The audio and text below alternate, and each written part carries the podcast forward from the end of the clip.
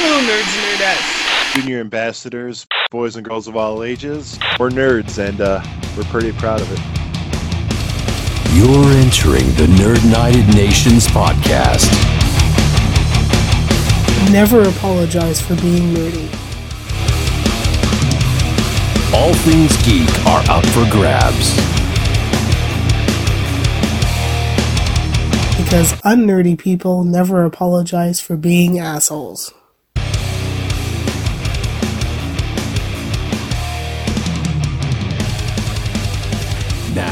Here's your ambassadors, Melissa Nicholson and Jared Boots. Hey, nerds and nerdettes. Welcome to the Nerd United Nations podcast. I'm your host from the Great White North of Canada, Melissa Nicholson. And with me as is my co-host from the Midwest United States, Jared Boots. How are you, Jared? Well, I'm doing good. I'm ready to talk some Wonder Woman tonight. Me too. I'm super excited for this. I think we're gonna have a good time. It's going to be a good time, definitely. Um, you read the title correctly. Uh, Wonder Woman 1984 came out on Christmas. It did, I'd say, a very divisive film. I'd say that the nicest way to put it. I would- Um, A lot of mixed reviews from this one. Uh, Melissa and I aren't going to go too in depth with our thoughts and opinions on it because we did that plenty on our top 10 films of 2020. So go check that episode out if you want to hear our, our complete thoughts on uh, Wonder Woman 1984. But uh, tonight we're going to try something different and Melissa tell them what we're doing tonight. Tonight we're we are pitching our ideas for for Wonder Woman three, which has been um It, it was confirmed almost uh, instantly. It, I think it was, was confirmed like day. I think it was confirmed the day it came out, or not too far off. yeah because I guess it did it did well enough that they decided to basically have it go forward. So um, which is pretty exciting. Um, and I, I'm really looking forward to what they're going to do with um, with the continuing story. And I'm sure they're going to, you know, hopefully make it its own film like 1984 was. So uh, we set a couple guidelines for this. Uh, the first guideline was that the, this film must take place after Wonder Woman 1984. Uh, Steve Trevor can only appear in flashbacks or visions or hallucinations. And any casting of people from other superhero franchises like Marvel, Black Horse, or anything pre Man of Steel in the DC universe or Vertigo must be at least five years removed from the role. So we can't cast Norman Reedus, we can't cast Christopher Evans, we can't cast uh, Robert Downey Jr. to play himself again for another twelve years. So if they, if this, uh, if you, some of you casted played a previous superhero role, they had to be at least five years removed from that role. So Melissa, how about we start with you? I will be your, I'll be your Patty Jenkins. I'll be your DC executive. Pitch to me your Wonder Woman three idea. So, uh, my Wonder Woman 3 idea is revolving around the theme.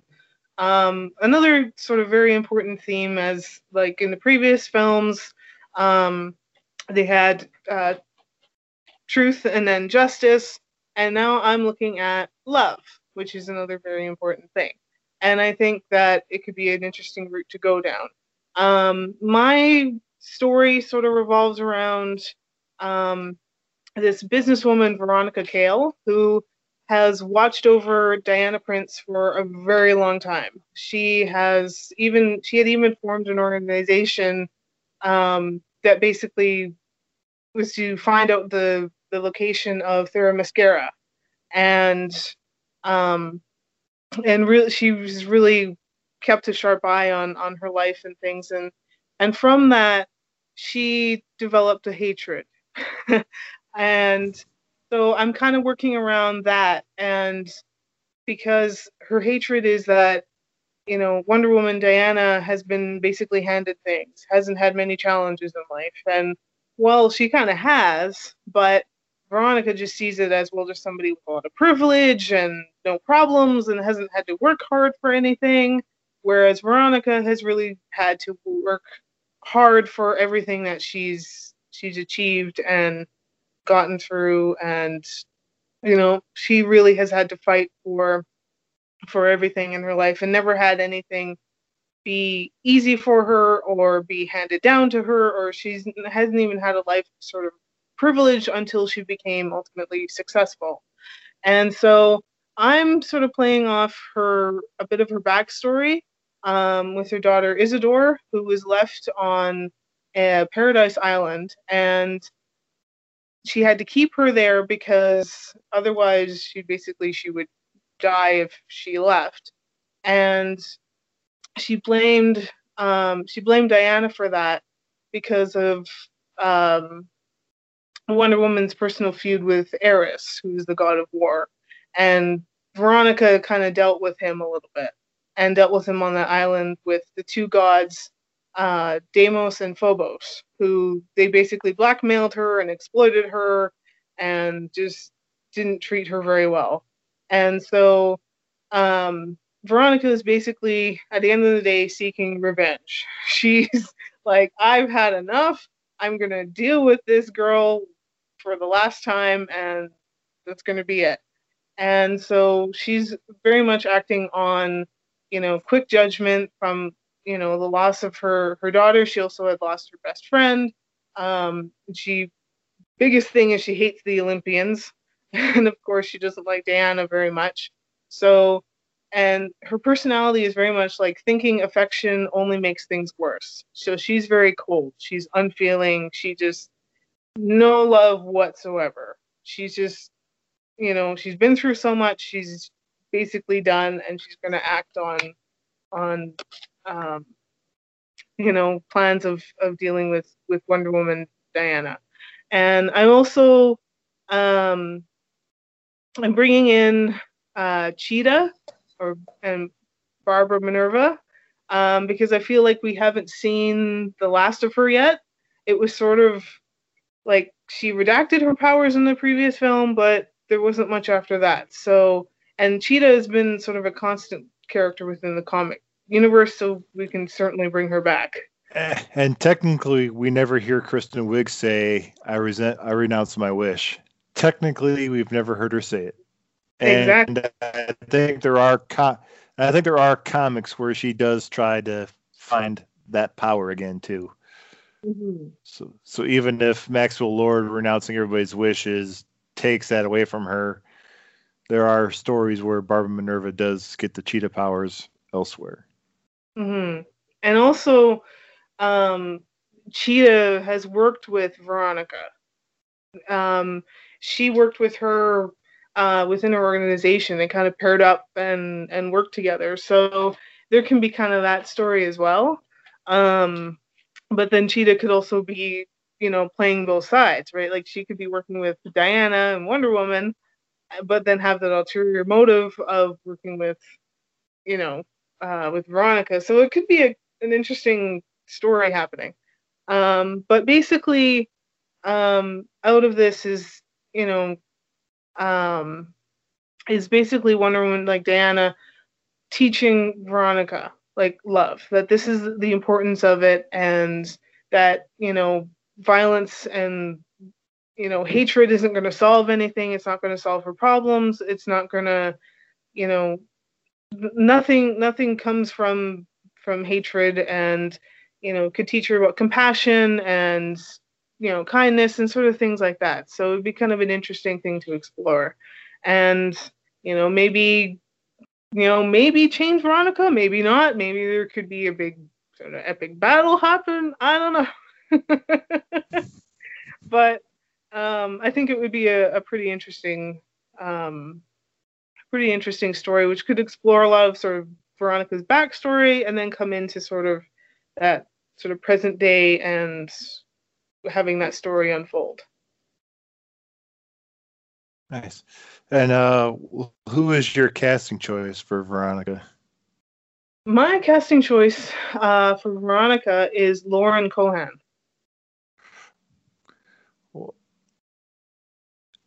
Yeah, well, I, we did we did get her as Martha Wayne, and we did get her as Martha Wayne in BVS. And how many years ago was that? 2021 technically makes it five. So the Canadian cheated. well, what if? Yeah, I guess. But this just reminds me a lot of uh, when Andy on Holy Batcast they did their fan casting the Batman villains, and Jamie picked uh, Laurence Fishburne as uh, Ra's al Ghul, and Andy and Brendan are kind of looking at each other. Uh, that's a great choice, but uh, he's already playing Perry White in the universe. I do like it, but I still I still want to since we are allegedly getting Flashpoint. Allegedly, um, I'd still like to see Lauren Cohan as the Martha Wayne Joker, though. Hmm. That would be pretty cool. But I think you know I was kind of I, I really had a hard time picking who would play that character, and I kind of went with her because it would be, you know, interesting to see her in. Because I know her best from The Walking Dead. That's where I know her mostly from, and I thought she was a really great character, and I think you know, she she did amazing acting in it, and I just thought it would be pretty cool to see her as kind of a bigger sort of villain character and I don't know. I just thought she could be somebody who could pull that off. So um, I thought she'd be a pretty good fit for that. And I know she she was she was Martha Wayne, but I mean, I kind of played off. Well, it's been technically five years, and it was brief. I mean, it wasn't like she had a huge role in the film. Like she wasn't all in, you know, throughout the film. So that's where I was going with that. Um, well, where where in the timeline does this take place? But so between the spectrum of the first Wonder Woman movie taking place during World War One, and for the sake of argument, because at the time of this recording, Zack Snyder's Justice League has not been released. So our timeline is between the first Wonder Woman film and Joss Whedon's Justice League. Where does this take place, or is it like a, or is it post Justice League? I would say maybe um probably post Justice League. I think that would work probably best for that story. Yeah, I would say that that would work best, especially if you want to have a time. If you want to have a film that's taking place where Wonder Woman is a known care, a known person in the community, in the mm-hmm. world, then you are going to want to have it take place post Justice League because she, she hides away between the course of these films. So she goes back into hiding essentially after all these films until Bruce teaches her to step up a little bit and become a become a, a face or a leader mm-hmm. for them. So yeah, that if you if you're going to have a film take place where somebody's starting uh, people in the known world are starting to resent Diana or Wonder Woman, then you're going to have to have it take place in the post Justice League world. Mm, I think that would that would make perfect sense, and you know they they know her and they have you know their feelings sort of against her, and so it would be kind of a good um, good time period to do that in. So I think it would it would work best. I think before it, no, not so much, but yeah. But after that, yeah, absolutely. Oh, um, how much focus do you plan on giving uh, Veronica's backstory? Not much focus. I mean, enough that you kind of get the sense of what happened. Like, you know, focus like the the Paradise Island stuff because that's basically where a lot of that stuff came from. And like Veronica's been following her for maybe even longer than that. We're sort of in or around there, so it could be that springboard to okay, this is kind of you get a sense of her, and then you just go from there. Not spending the whole movie, you know, getting to know her, just a brief like, okay, this is where she's come from. Okay, we get to know her, and then go off into the film from there.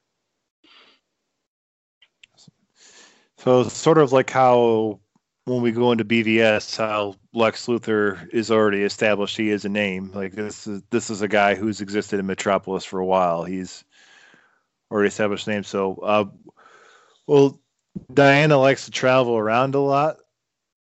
So, uh, where do you see this one taking place? Like, uh, what? Because during, like, t- like, say, by the end of during the course of Wonder Woman one, she's in Paris. Wonder Woman 1984, she's in Washington D.C. So, where do you kind of, what part of the world do you see this film taking place? And they, because you figure she's jumping around from museum to museum and stuff. Hmm. That I'm not.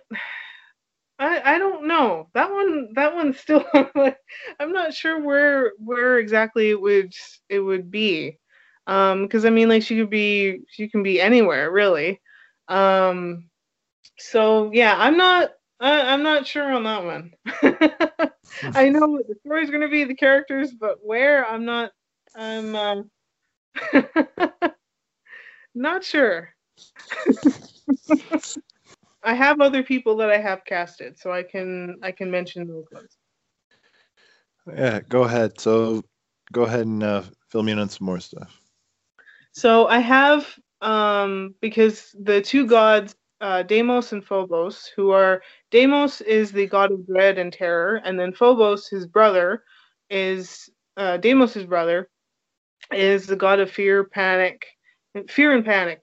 Um, and so basically, at first they they are like human form. Obviously, they're gods, but they're like human form, and then they get turned into hounds or canines by um um what's the witch's name? Cirque. Cirque. Yeah. Veronica gets her to change them into hounds because they were the ones who ultimately blackmailed her and exploited her because they were working with Ares, who Ares is um their their father.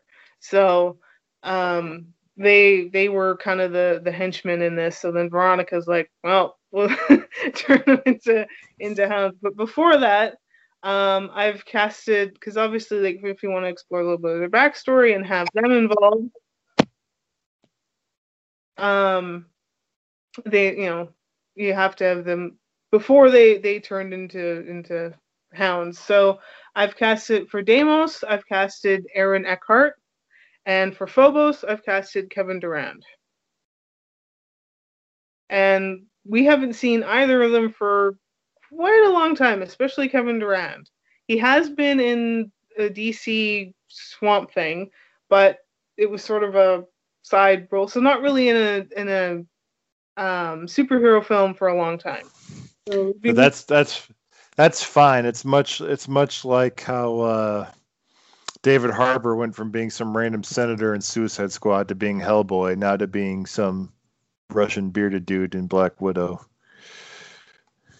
Being like exactly. a random background character, it's not like Chris Evans going from being Captain America to the Green Lantern or oh, whatever. Yeah, or Ryan, Ryan Reynolds going Ryan Reynolds going from Green Lantern to Deadpool. Yeah, exactly. So I, I figured it wasn't too much of a, you know, um, a change like a drastic change or, or whatever, and it it worked just fine. So, um, I think like yeah, the two of them would I think would be would be good. So a, a good fit. Uh, Phobos and who was the other one? Deimos. Deimos. Yeah. And they're Ares' kids. Um, have you read? I read this one on Comixology a few years ago, and I bought a bunch of trades on sale. It's called Wonder Woman Paradise Lost. It's a Wonder it's a Wonder Woman Batman story where Phobos I know for sure is one of them. I'm not sure if Deimos is another one too. And then another god or goddess comes down and they possess I think Phobos possesses the Scarecrow. Uh, somebody possesses Poison Ivy, and somebody possesses the Joker. And they just turn Gotham into like a Greek style wasteland. It's actually a pretty good story. That sounds That's when you. As soon as you said Phobos, I knew that name rang a bell, and it, that's the first thing that came to mind. I, I, I'm almost 95% sure that Phobos was one of the three gods that possesses. I don't know. I want to say since he was what you said, fear is what he is. uh, I think he is the one that possesses uh, the Scarecrow. Mhm. Yeah. Because I almost want to say it was like a Loki style god that possessed the Joker, because it seemed uh, seemed something like that, or not Loki's and Loki's a Norse god, but um, Yeah. Some an equivalent, a, Gre- a Greek, a Greek, a Greek, a Greek equivalent to Loki Yeah. possesses the Joker, and I can't remember who possesses uh, Poison Ivy, but if you if you can find that story, I'd check it out. Definitely. And in my my reading, because I I haven't really um explored the world of Wonder Woman all that much, other than from the films. So I did a lot of digging to kind of get to know her world and the characters involved, and um, so yeah, I kind of learned a lot about about you know her and her characters that she she deals with. So um, yeah, I can't remember. I read about that that one of them uh, possesses her, and I, I can't remember it possesses poison ivy, but I can't remember either. but it was yeah, somewhere in there it, it happens. But um, yeah, but yeah, really interesting world that Wonder Woman is in, and it was kind of fun to play around with it and piece things together to, you know, form what I'd like to see as a film, but probably won't be because somebody will come up with something better. But you never know. well well in this day and age you can't really do you can't really take a comic story like a specific story and do it for a general audience um for example for my research i started reading wonder woman war of the gods and it has greek gods going against their roman equivalent so you have like Hermes battling Mercury. So the, the two messenger gods are like duking it out and stuff. But um, I thought about doing that, but, but then you say, well, you can't really do a script verbatim unless you do one of the animated films. Um, but you look at, I'll bring it up again, BVS. It takes from the Death of Superman. It takes from Dark Knight Returns. It takes some different aspects over these characters. Uh, uh, Mm. history. So it sounds like you did do some digging, find it out. Plus, Greek Greek mythology and Roman mythology is so interesting too. Like, It is. It, was. It is. It's pretty cool. All the like stories and things about all these different gods and goddesses and things, and all the things that have have you know have been told about them, and it's super cool. So I kind of I really wanted to to play on that a little bit. If you know, I kind of wanted to have them be a little bit more of a presence. I mean, you could, um, but however you you know may expand on on them maybe having a little bit more of a presence because I think it would be kind of neat to have them a part of things. Um, but yeah, I, I just I really wanted to play on that, especially because that's sort of Diana's world as well. So, um, yeah, that's that's kind of where where I was going with that. now is uh, Diana aware of her history with these characters dating back to Themyscira and or how they relate to her, or how if not necessarily like related, blood related or anything, but how these other characters tie into her history too. it when when I was sort of when I was digging around for it, it didn't really seem like Diana really knows, other than when they sort of when they finally like have moments to interact and and because Veronica seems to be sort of a constant um part. So I'm not sure when I can't remember really when that happens, but for the for a big chunk of it, Diana doesn't really know until kind of basically, you know, Veronica comes out of the woodwork and then, you know, um, they meet and stuff happens. But um, yeah, for the most part, yeah, Diana doesn't really know her other than Veronica just knowing all about her and really kind of having the mission to find her and her world. Uh, so do you bring back David Thewlis to reprise his role as Ares from the first Wonder Woman film?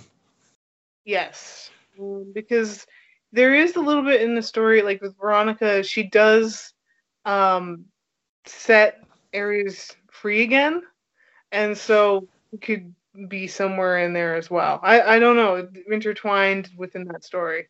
Um, but yeah, so and I mean there could be you know little, I mean there could be little flashbacks of previous like Diana dealing with him and things like that too. So it could be this story could be a little bit more you know in an in-depth story without going too you know overboard of you know boring people to death and not knowing what the heck is going on. But just having that that oh yeah you recognize him from the previous the like the first film so he comes back and he can easily be a part of that so. Uh, how many times do you have uh, Diana physically combating against her in the film?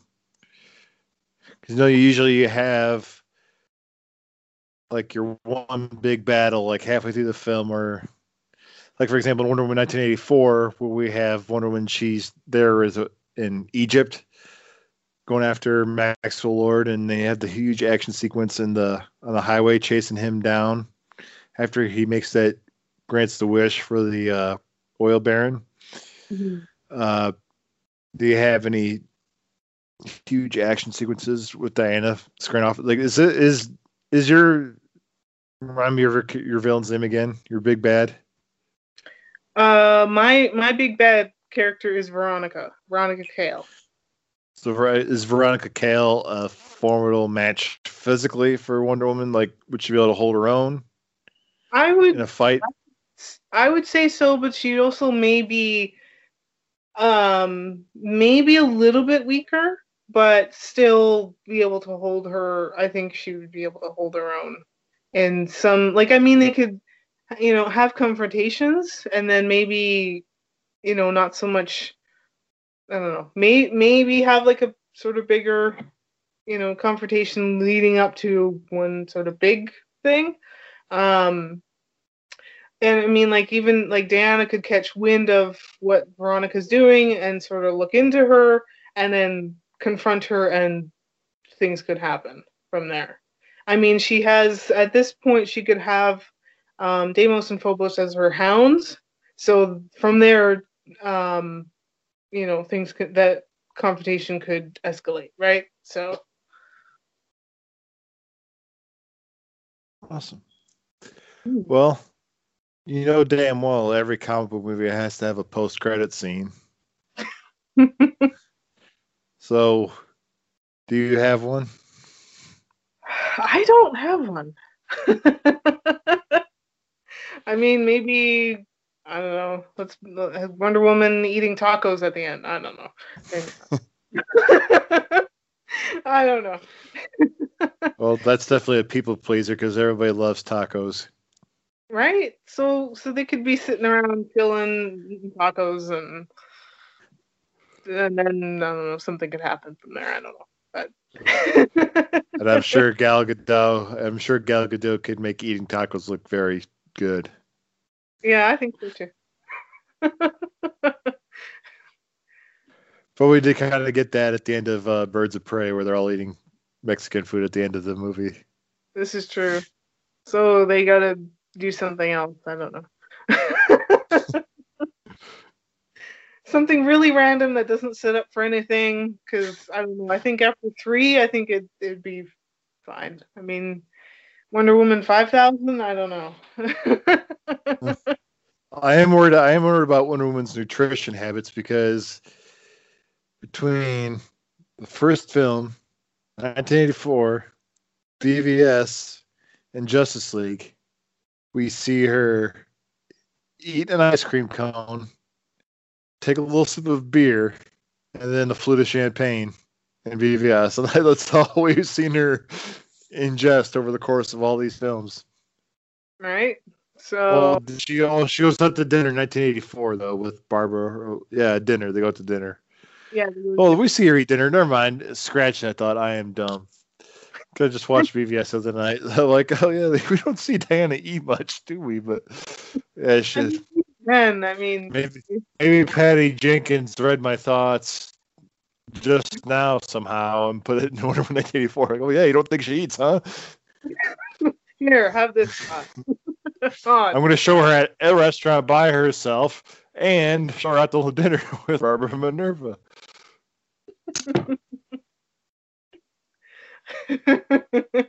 yeah. So there you go. Patty Jenkins, I hope you're listening to this episode because I am going to tag you in this on Twitter. Do you have a title? nope.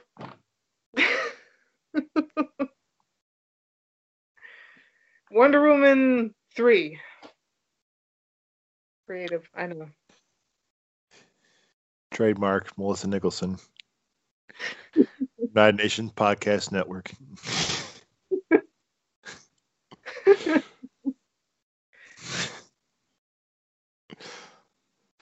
I could tell you've been up for three days thinking about that title too. Oh yeah. I know Wonder Woman three. yeah. It's taken me like three weeks to decide what what the title is going to be. It was either A Wonder Woman three, B Wonder Woman three, or C. This is this is the good one. Wonder Woman three. Well, this time with Roman you should do it with Roman numerals. It fit it fit the theme.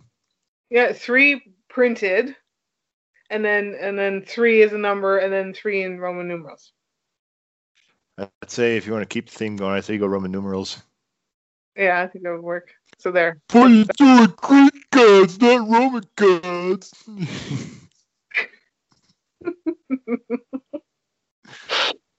There's no truth in this art. You guys are just making this up as you go. Well, maybe we are, maybe we aren't. You, you don't know. The shadow knows. Yep, absolutely. So Well, that was I, Wonder Woman 3 by Melissa Nicholson. yep. Um, so I've obviously I've pitched my my ideas and sort of defended them and casted people. So now I'd like to hear what yours are, Jared. What's your perfect Wonder Woman film? Uh, I never said it was perfect because we had weeks to talk about to think about this, and I didn't start writing ideas down until today because it just came to me. I started like minute after we thought of this idea, so but that's me. I thought of the villain right away, but I didn't think of the story until today because it took a while to get inspiration. So what's your your um so what's your villain? What's your story? What's what's happening in your film?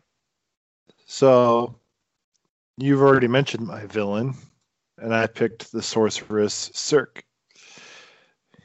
How great minds think alike. Only, unlike your film, mine she'll be the main focus in Wonder Woman three, and uh, I actually cast people that haven't been in one in comic book films. I cast Zooey Deschanel as Cirque because, um, for those who don't know, Cirque is a goddess level sorceress. She's immortal. She's energy manipulation. She's immense strength. She's supernatural. She's beautiful, hypnotic voice, hypnotic singer. She's essentially, if people are familiar with the Odyssey, written by Homer, she's a, she's essentially Calypso, where she lures people in to do what she does. Only in the comics, she turns men into animals. She turns people into animals that represent their personality, like literal manifestations of animals. So if a man's being a pig, she's literally going to turn him into a pig. But uh, I found that so interesting that I just I'll go that this is a villain I could run with. My first idea was to be Doctor Psycho, but I've talked about it off air with Melissa. Like Doctor Psycho is not really a villain you can do properly for a genuine audience. This is what I wrote, or these are the the plot points I have in my adaptation of Cirque is a Cirque for genuine audiences that they understand. So you don't have to read the comics to really know who she is. If you just get the basic idea that she is a uh, a sorceress that she can do all these amazing things, and you get that gist of things. And she does play a part in Wonder Woman's past too, in Themyscira and Whole. But uh, I also have a supporting character, and I don't have a name or anything. And I was bouncing back and forth between either a college professor or a women's rights activist. And so you could just call her Mrs. Smith or Miss Smith for all I know. I didn't think that far in advance. And I was sitting here thinking of who I'd cast for this role, I had three ideas. I really I still barely know which one I want to use, but I came down between Jennifer Aniston, Catherine O'Hara, and Lea Thompson. Mm. Lea Thompson has been in a comic book film, but that was 1986 Howard's the Duck. So, and and I don't in the way I look at my films, I'm trying to grasp a little bit or capture a little that political thriller type feeling they got in Captain America: The Winter Soldier. That's sort of the vibe I want to go with here. So, yeah, Catherine O'Hara and Lea Thompson are mostly known, and Jennifer Aniston are all known for like comedic roles. But I have, I've seen Catherine, I've seen Jennifer Aniston do more serious stuff than the other two, but I know all three of them could do it, and I know Zooey Deschanel could do it. And Zooey Deschanel, first of all, knocked down, dead gorgeous we know an elf she can sing and she's got a hypnotic voice in my personal opinion. You get those beautiful eyes of hers with her singing try to seduce somebody and take my money. But um and mine also would take place in a post Joss Whedon Justice League world because it has to do with Wonder Woman being in the zeitgeist. People know who she is.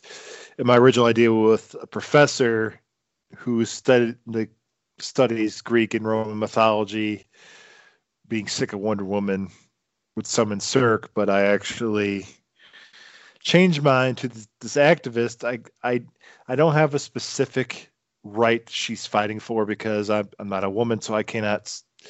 I don't feel like I have a place to say what this they could be fighting for without offending somebody. So I would trust somebody to say, "Hey, this is something she's fighting for. It's not getting through." So mm-hmm. this activist woman, I'm going to say it's Jennifer Aniston. She has a fascination with witchcraft and Greek mythology, and she's the one that does her research and comes across Cirque and is able to summon her through some sort of ritual to bring Cirque to our world. Um, I'm a huge as, as much as I, I really do enjoy Joss Whedon's Justice League, even though I'm really looking forward to Zack Snyder's here coming out here soon. But one thing I really love about that Justice League is how they tell the history of that war between Apocalypse and the Amazons and the Atlanteans and the gods that kind of storybook kind of thing. They also did in like one, the first Wonder Woman film. They have like that storybook kind of backstory. That's how I I imagine Cirque's history or backstory being told, hmm. where she's banished to the island of Sorka by Queen, Queen Hippolyta, and um, and I used this to loop in Lynda Carter's Asteria from Wonder Woman 1984 because also being a, a native Themysciran, she would know about Cirque and her abilities and all this stuff. And the reason why I think Asteria would need to have Diana, or Asteria need to explain this to Diana, is I I, I kind of want it to be how, like in the first Wonder Woman film, how it was kept from Diana until the end of the film that the sword wasn't the god killer, she was the god killer. Mm. So I kind of wanted that this stuff with Circe hidden from her by Queen Hippolyta for her protection because somewhere I haven't quite decided if I want it in the backstory or once Circe is brought to our world where it's revealed by an oracle that the daughter of Queen Hippolyta will be her downfall. Mm. So Cirque does essentially make it her mission to take down Wonder Woman. So um, that's essentially how I saw it in my head. And I wanted to give it that political feel. I wanted the Jennifer Aniston's activist character and similar character like target governors, lobbyists, all at state level because I thought maybe going after president. Then again, I had to think it, it has to be at a level where it's going to garner Diana's attention. That mm-hmm. just needs resolution. And um, I wanted to incorporate Cirque's abilities to turn people into manifestations of animals and stuff. And I envisioned them sort of like how the changeling looks in the 2019 Hellboy film. So more like so instead of turning like men into boars or horses or pigs, they're like centaurs, minotaurs, like that.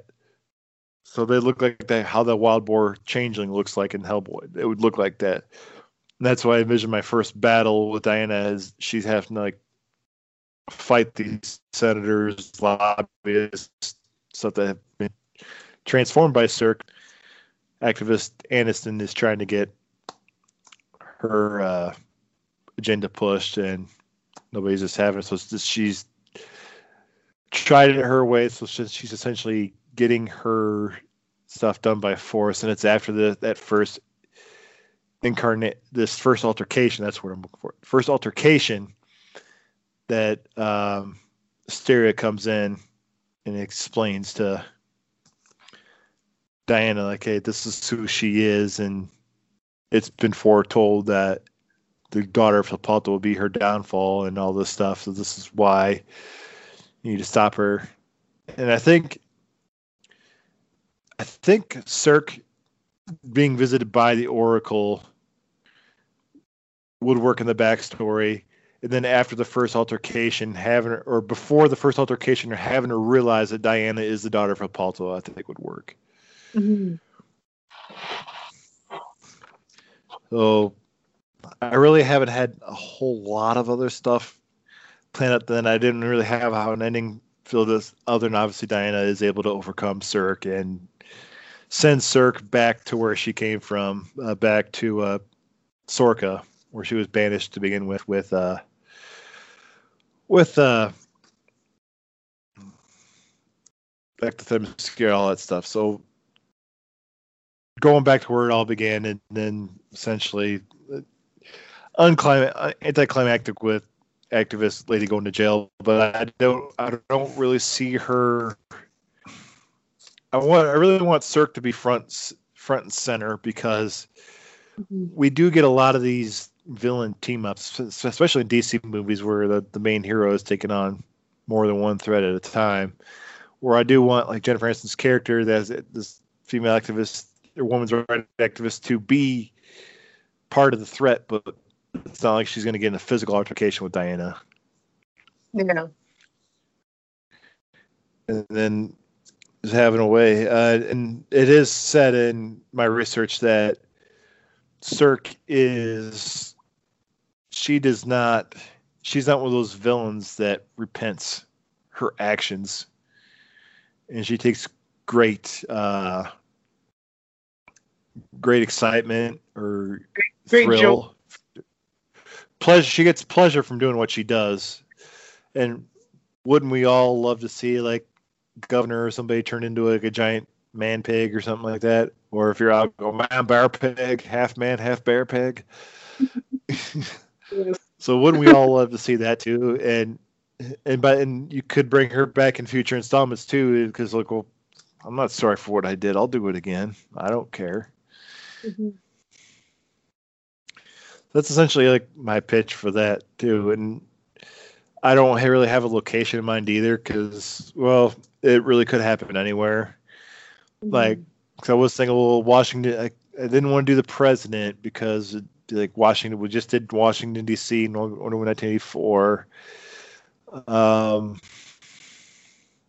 you could do it in like the Metropolis or Gotham City or Central City or Coast City, like any of the, or you could do it even at a level of like Texas or something like that. Somewhere where they, these people are going at somewhere where women really have to fight for their rights, which I know is still something that goes on to this day, which kind of got my mind going too. And I really wanted to really incorporate the Greek and Greek aspect of Diana again, much like our friend uh, Phil about bringing the Greek aspect of things again to Diana, um, which we kind of steered away from a little bit in the second film.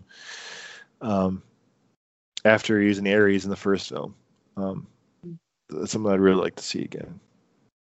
Yeah, and I I love your um I really love your idea for the for the film. I think that would be really cool. And and I and I agree. Like I like that you've brought back sort of the the Greek mythology into it again. Like, you know, it, we really did kind of lose that in this recent film, where it was so much a part of the film and the first one, like because we're getting to know her, and you know, so of course we're gonna get a little bit of of where she lives and how she was brought up and things like that. And I mean, we did get you know, in the beginning we got a bit of her, you know, her childhood, things like that, like her competing, but again, not a lot. And then we sort of lost that throughout the rest. So bringing that back would be pretty cool. And um, I think it would be the last of a film.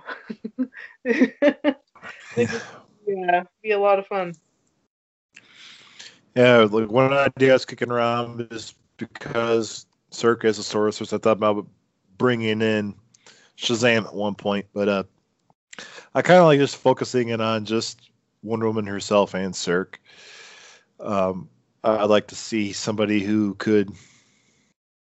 We've seen her fight people who are physically capable, and uh, Cirque is supposed to be like a physical and mystical, supernatural she's pretty evenly balanced, much like how Bane is with Batman. Bane is an overall physically balanced. Uh, he's a physical match and a mental match for Batman. So this is somebody who could have both. Yeah, we saw her fight. Um, well, since we saw her go against three different people in the first Wonder Woman film between General Ludendorff, Doctor Poison, and um, and Ares, and with more, well, General or Doctor Poison wasn't much of a. Nothing really came of that altercation between those two. She just kind of scampered off, but uh, you did get a good physical bat match with her and General Ludendorff because the special stuff he was taking from Doctor Poison, and then Ares being a good overall match, God versus God. And then with Wonder Woman 1984, we get a good physical battle with her and Cheetah. We don't get really a huge altercation between her and Maxwell Lord that I remember. Not nothing physical. No, I mean she she deals with him, but not. They're not like fighting or anything like that. So it's mostly Cheetah where she has that physical altercation. Yeah. So I'd like to see see her fight somebody that's not only a threat to her physically, but a threat to her power for power. Like she can overcome, she can use her sorcery or her magic on the lasso of truth or whatever Diana can conjure up. And then I had the first battle being between like this, these creations that Cirque is making out of your lobbyist or senators, and you you can just see her like going up into a, a, a, a Capitol building or even like going to like a fancy dinner club or whatever. Like some of these people would hang out, and you could see her all dolled up and just trying to seduce these guys in and working her black magic on them and doing it. Hmm. Yeah, absolutely. Like you just see the the that could be kind of the beginnings of what's to sort of what's to come. Like she's already starting to kind of you know leak into society and you know you know that she's up to no good and you know by what she's doing to other people and yeah that could be pretty good. I, I, really have a feeling that i left so few plot points out because like i said i'm not a, i'm not a female so it's kind of hard to put things to state things like I'm stating them as fact or like I know what it's like to be in those positions to try not to offend anybody or anything. So I'm just trying to say like, okay, this is what I this is how I envision it, but I don't want to say it uh, state this this is this is how it is. Mm. So I, mm. I I tried not to tread anywhere where I have no authority to state things like that. Mm-hmm. If that makes sense. Yep. Absolutely.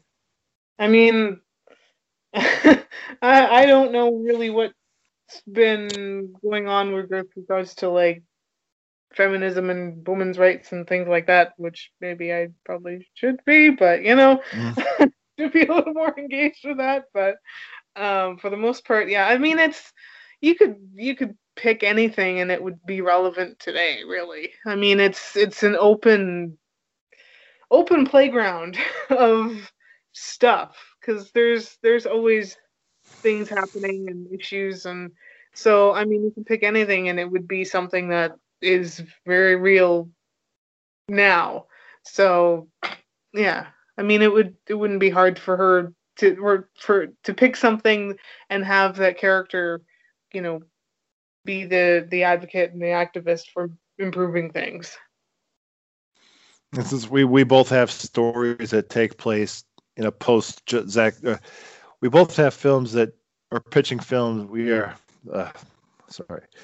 We're both pitching films that take place in a post Justice League world. So we don't necessarily have to have a specific place where these take place because we have to assume by now Diane is not going into hiding. So we don't we don't have to have her hiding, working in the, the museum in Chicago or working here, or working there. We don't have to have her in hiding anymore. Mm-hmm. Exactly. So I mean, again, you're you're it's another open playground of where do you want her to be, you know, this time, and you know maybe she could even be, you know, in the same place, but I don't know, maybe you'd be kind of repeating yourself a little bit, maybe, or you know, close to where she was. I don't know. Um, I mean, the, you've got a lot of places for her to be, so.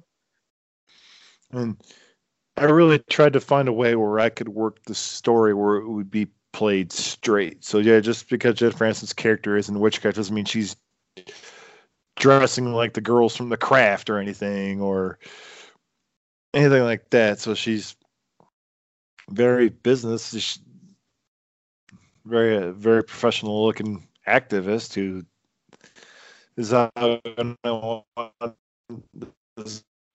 what I I'm trying to push. It's not working, so I'm taking this from almost like a guerrilla warfare type style. Mm-hmm. And I, there, I really think it's not that. it's not that Wonder Woman, the Wonder Woman films have been goofy at all.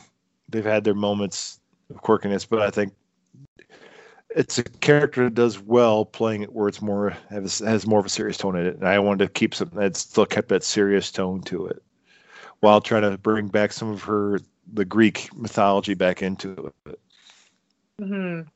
Because I think, yeah, I th- I think if you were to make her, you know, goofy or funny or like really, you know, outlandish it just you wouldn't take her seriously at all and it just i think it would be you know a bit of an offense to the character because you know she's an incredible character and just you know holds her own in a in a you know group of male superheroes. I mean, so you, you can't have her just be some wet dishcloth character. So you kind of have to, you know, have it be a little more serious topic while still having while still making it fun. I mean, you can't be completely dramatic and serious and whatever, but have it at a level of seriousness where it can still be fun.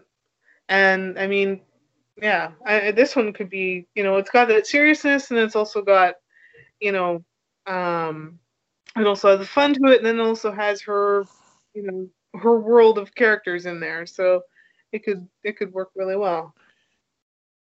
And I think Zooey Deschanel's got the chops that she's mostly known for doing comedy stuff, where she's done New Girl and Elf and Yes Man, where I think she could really, and I've seen her in some serious stuff, like my mm-hmm. least favorite movie of all time. I've seen her in, um, but uh, I think she could have she could have like that little, well, personal preference alone, she could be that seductress where I've seen I haven't seen the film as of we were recording this, but it, the way I see her playing Cirque kind of reminds me of the trailers I've been seeing for Promising Young Woman.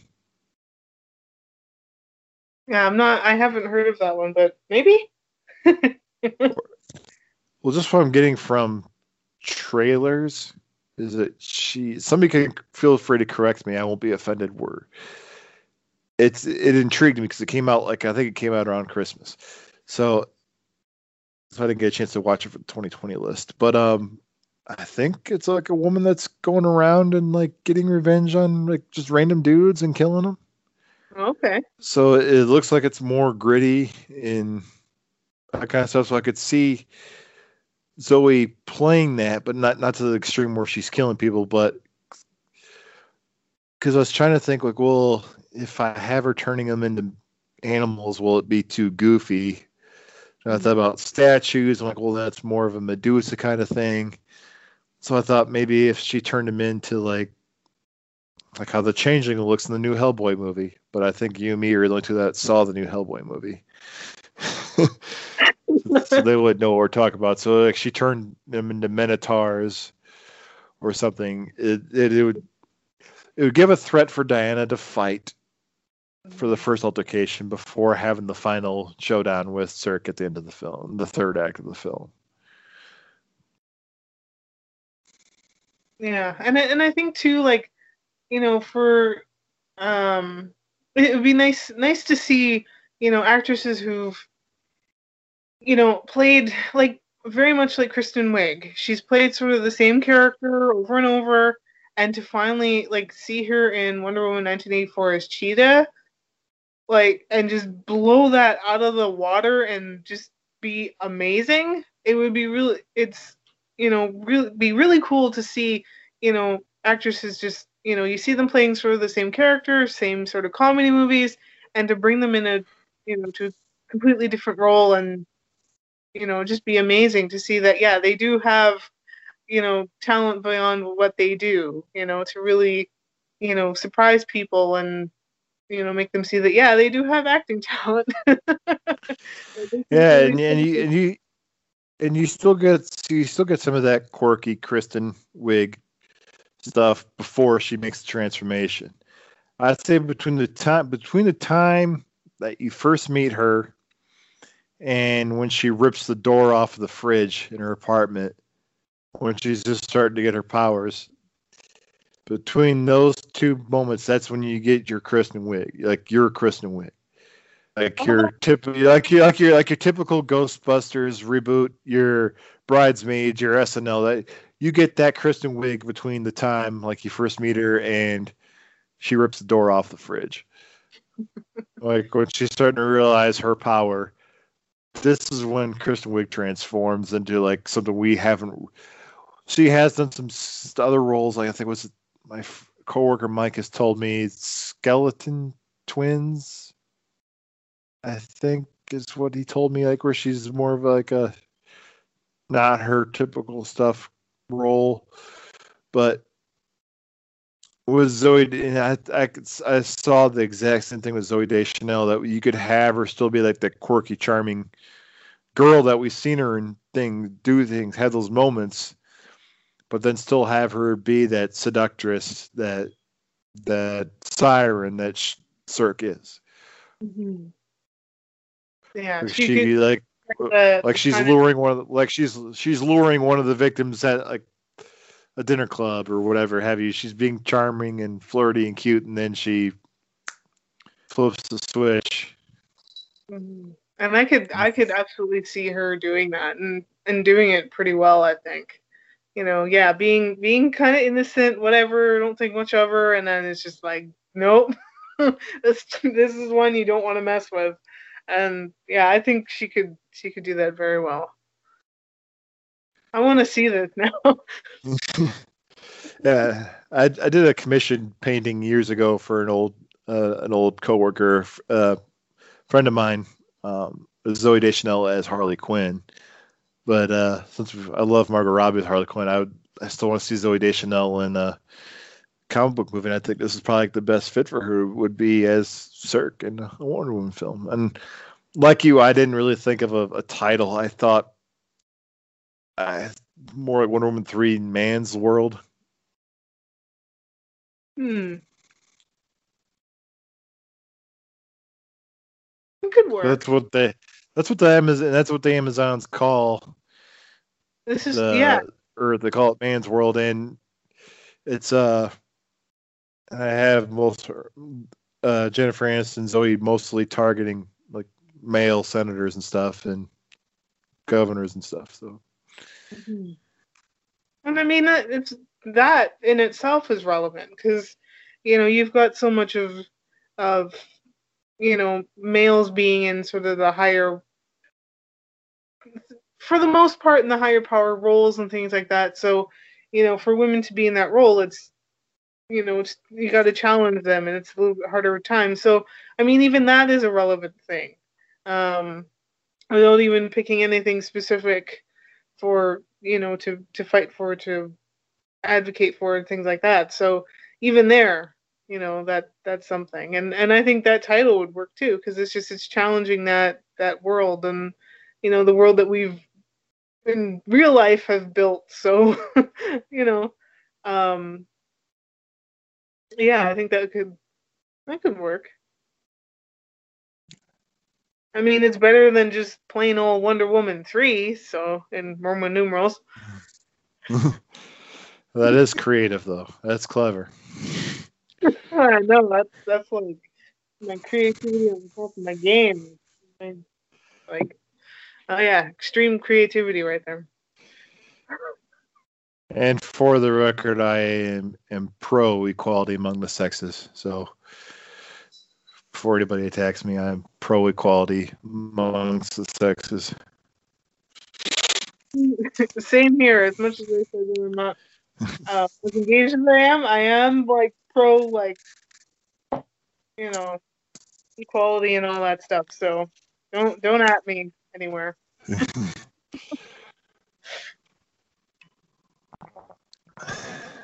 Any other questions you have for me before I fold up my papers and go start casting Zooey Deschanel? uh, no, I think that's that's about it. I I like your your pitch for the film. I think it's great, and could be a I lot enjoy of yours. I enjoy yours too. But uh, we did turn it up to our listeners to see if they have any ideas for Wonder Woman 3. And Melissa, we did get one response. Oh, awesome. And I will get... read it right. This email comes from some guy named Michael Lyons. Hmm, sounds familiar. I think I've heard of him. Tells really good a, stories. All right, well, let's see. Well, his email goes as follows Hi, Jared and Melissa. Not a huge DC knowledge person by any means, but wanted to write in to say, first off, hi. Hi, Michael. Hi, Michael. And second, I think the next Wonder Woman movie should be strictly a story that focuses on Wonder Woman versus Cheetah, possibly with cameos by other DC superheroes. How cool would it be to see Cheetah face off against the Flash or Aquaman as well as Wonder Woman? Now, if you'll excuse me, I will crawl back into my Christmas Disney comfort zone. All the best, Michael. Thanks, Michael. So, uh, Melissa, what are your thoughts on Michael's pitch Wonder Woman 3 about essentially just having it uh, Wonder Woman versus Cheetah with appearances by other DC superheroes? I think that would be pretty cool. I mean, we did get, you know, like Wonder Woman and, and Cheetah interacting for that little bit in the in Wonder Woman 1984, but I mean, it could escalate from there. I mean, that was nothing compared to, you know, what you could do with with those characters, and I think that would be pretty awesome. I mean, it it was never said that she, you know, that Cheetah redacted her powers or anything like that. So, I mean, she she could absolutely come back and cause more mayhem. So I think that would be kind of fun. And then to have, you know, other DC superheroes come in there too, that would be that'd be a lot of fun, I think.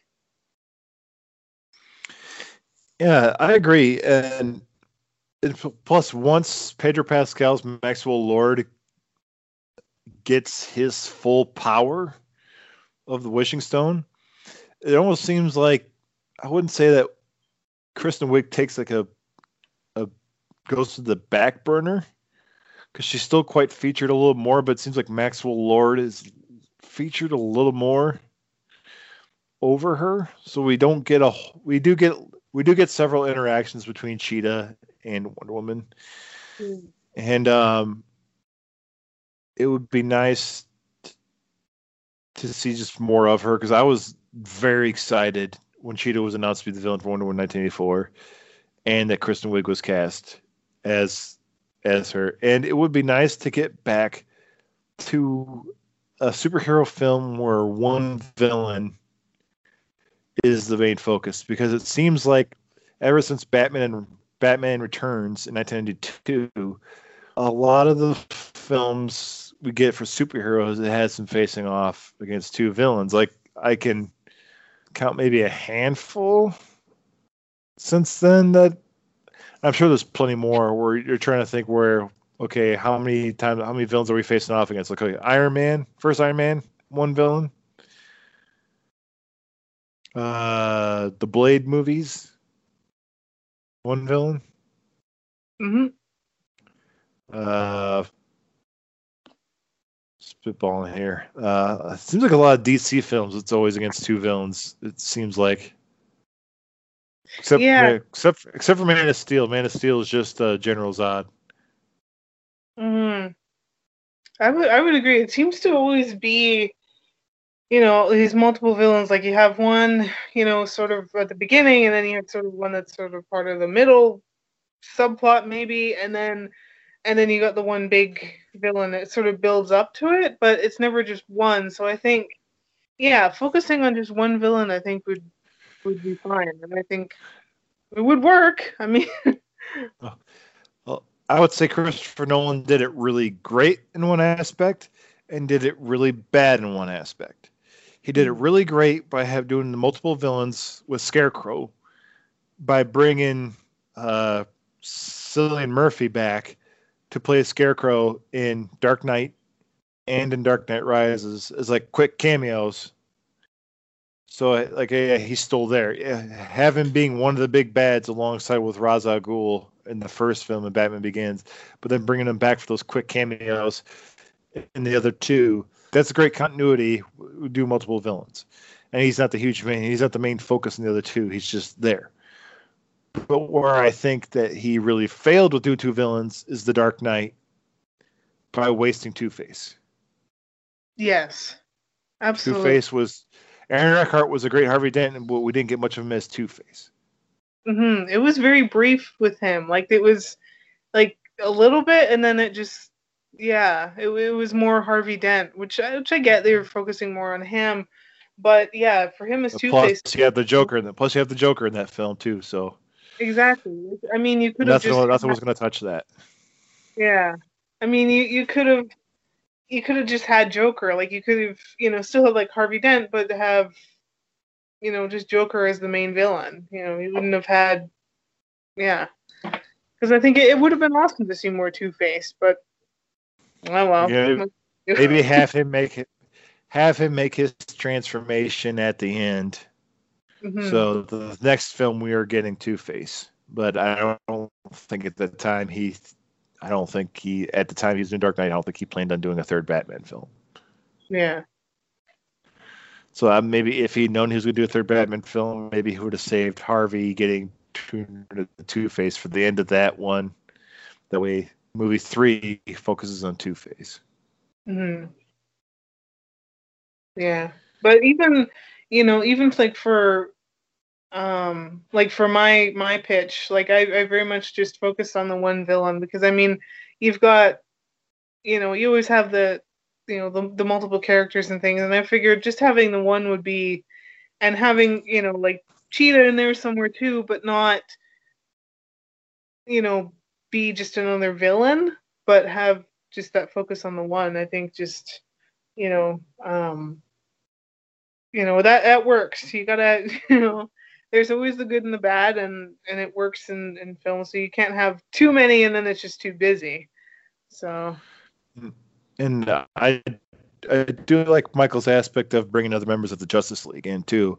So much like BVS, where it takes Batman, Superman, and Wonder Woman to take down Doomsday, or to take on Doomsday, it's nice to see. Well, obviously Doomsday is one of those characters. Obviously, you're gonna need more than one hero to take down. But it's nice to see to have like one villain be this big of a threat where Diana's gonna need help from other people. So maybe Barbara finds a way to get her powers back, to get them back stronger. mm, Or it's just like I, Wonder Woman's like, I need help with this. Like, I have to call in Arthur. I have to call in Barry. I have to call in uh, Victor or Bruce or somebody. I need help with this, taking this guy down or taking this gal down. Um, plus, Cheetah is essentially you got Lex Luthor, Superman, Batman, Joker, Wonder Woman, Cheetah. Mhm. So like this is like her bad, her big bad. So I, I I do like Michael's line of thinking of where Cheetah is this line of threat where what Diana does need assistance taking her down. mm, And it's not. And I don't know if they are gonna once this Zack Snyder Justice League is done. If they are gonna be like not doing many more crossovers after that, involving other characters outside of whenever we get Shazam two and Black Adam. But uh, I would like to if they if they're gonna once Zack Snyder's Justice League comes out, if they continue to have these other characters make appearances, other than the alleged Flash movie that we're getting someday before we die. Um, I think at the time we record this episode, they hired six new writers and six new directors. Um, but uh, yeah, I, I do like Michael's line. I think of they having focus on the one villain again, especially Diana's big bad, her her Lex Luthor, her Joker, her Sinestro, her Reverse Flash, because she deserves that. Uh, Kristen Wiig seems like we did not get enough of her in Wonder Woman 1984. I don't think. I I did love Peter Pascal's Maxwell Lord, but, but it, uh, it really became focused on him. And I mean, I thought it was going to be a little more focused on on Cheetah, but I mean, which they they kind of did, I think, because with her sort of interacting with Max Lord and and things like that. But it could have been a lot more. And I mean, if you had a film with just them battling it out, that'd be awesome because that's what you'd get. That you know, the, the interaction that you would have liked to have had in, in Wonder Woman 1984. Yeah. and like we said, when you have two villains as your focus, one you're going to lose focus on one. Yeah. So, Michael, I 100% agree. Diana versus Cheetah, Wonder Woman 3. And you are a very talented writer, so I would trust you to write that script. And if I had any authority at Warner Brothers, I'd greenlight your script right now. Same here. Instant green light. And and if you haven't read any of Michael's articles, that um, Melissa and I share a lot of them. Uh, Michael's a freelance writer, and so be sure to check out his writings. He is very good, and make sure you check out check him out on his podcast. Uh, he co-hosts uh, Disorder, where they're well, they just finished every Disney film uh, in order with uh, he co-hosts that with uh, Hunter Fagan and D- DiGenova. You can find that wherever you find your podcast. So that's a, a plug for you, Michael. Um, and we will have you back on our show sometime soon. Um, but thank you so much for writing in, Michael. Um, I love your idea, and I'd like to see it come to life. And uh, Merry Christmas and Happy Disney, Miss. However you say that. And Michael, you you are way more valuable than just Disney and Christmas. Never forget that, my friend. So, Patty Jenkins, I hope you got your notebook ready and you're writing all this stuff down. Me, Michael, and Melissa hope to hear from you soon about uh pitching stuff to you. We'll do it over coffee. Yeah, yeah. so yeah, just to uh, recap on my uh, Wonder Woman three movie pitch. Um, I cast uh, my main villain is Veronica Cale, and then I cast Lauren Cohan as um, as Veronica. Of course, Wonder Woman is uh, Gal Gadot. Uh, Deimos, um, I cast Aaron Eckhart, and Phobos, I cast Kevin Durand, and then I also brought back Cheetah Barbara, um, and I obviously cast Kristen Wiig because she did amazing, and um, also Ares, uh, David Thewlis. And my story basically was um, the theme of love and Veronica watching over Diana and really creating a hatred uh, of Diana based, in, based on her life and being a little bit more um, privileged and having things handed to her. And so Veronica's basically um, seeking revenge on Diana.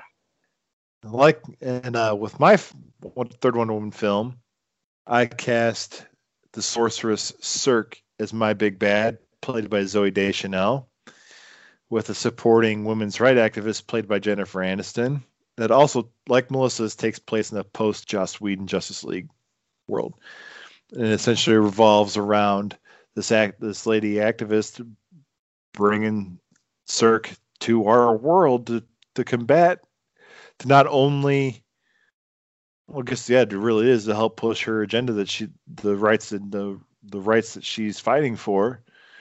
And she's tried her. She's tried the peaceful way. Now she's trying this way, and she's bringing back somebody from woman, Wonder Woman's past to be a match for her. And it's bringing back that Greek mythology aspect to it. So, uh, Melissa, where can the listeners find you? Well, they can find me uh, just on Instagram as I'm no longer on Twitter. Uh, but they can find me on Instagram at, at Miss Melissa N25. And they can also uh, find me on a drawing. I post all drawing art uh, stuff that I do, and it's called Scribbles of a Wannabe Drawer. And it's all one word, no capitals, lower cases, underscores, none of that, just all one word. And that's Scribbles of a Wannabe Drawer. So if you want to follow me on any of those or both, that would be great.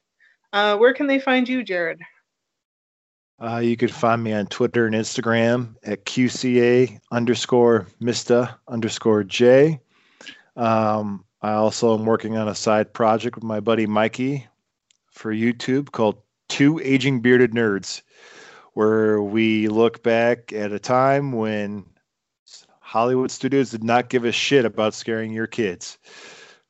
So we are going to look back at some of those films from the 70s, 80s, and early 90s where they didn't give a fuck about scaring your kids. Because you kids got it good today. Absolutely. so yeah, look for that. That's uh coming soon. Uh, soon our first episode will be on Who Framed Roger Rabbit because Christopher Lloyd made me shit my pants as a little kid.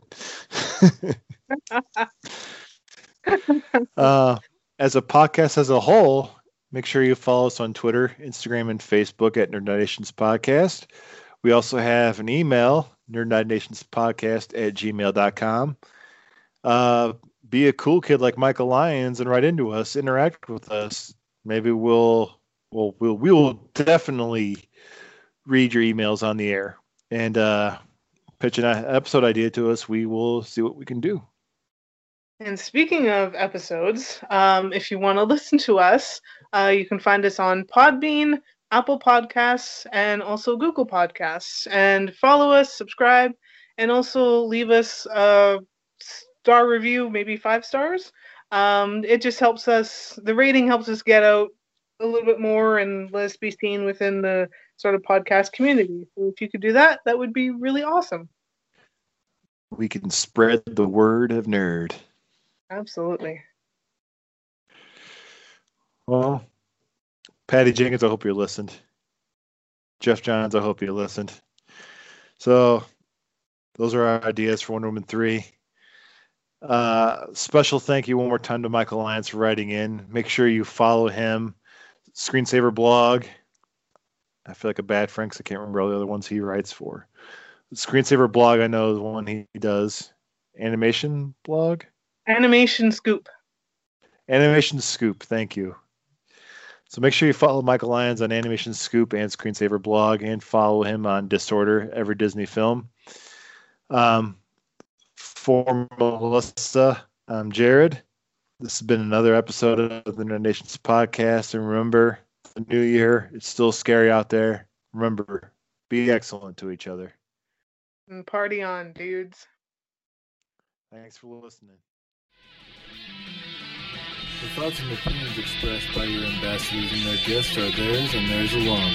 And do not represent the companies they happen to work for. Thank you so much for listening, and we'll see you next time. Thanks for listening, guys.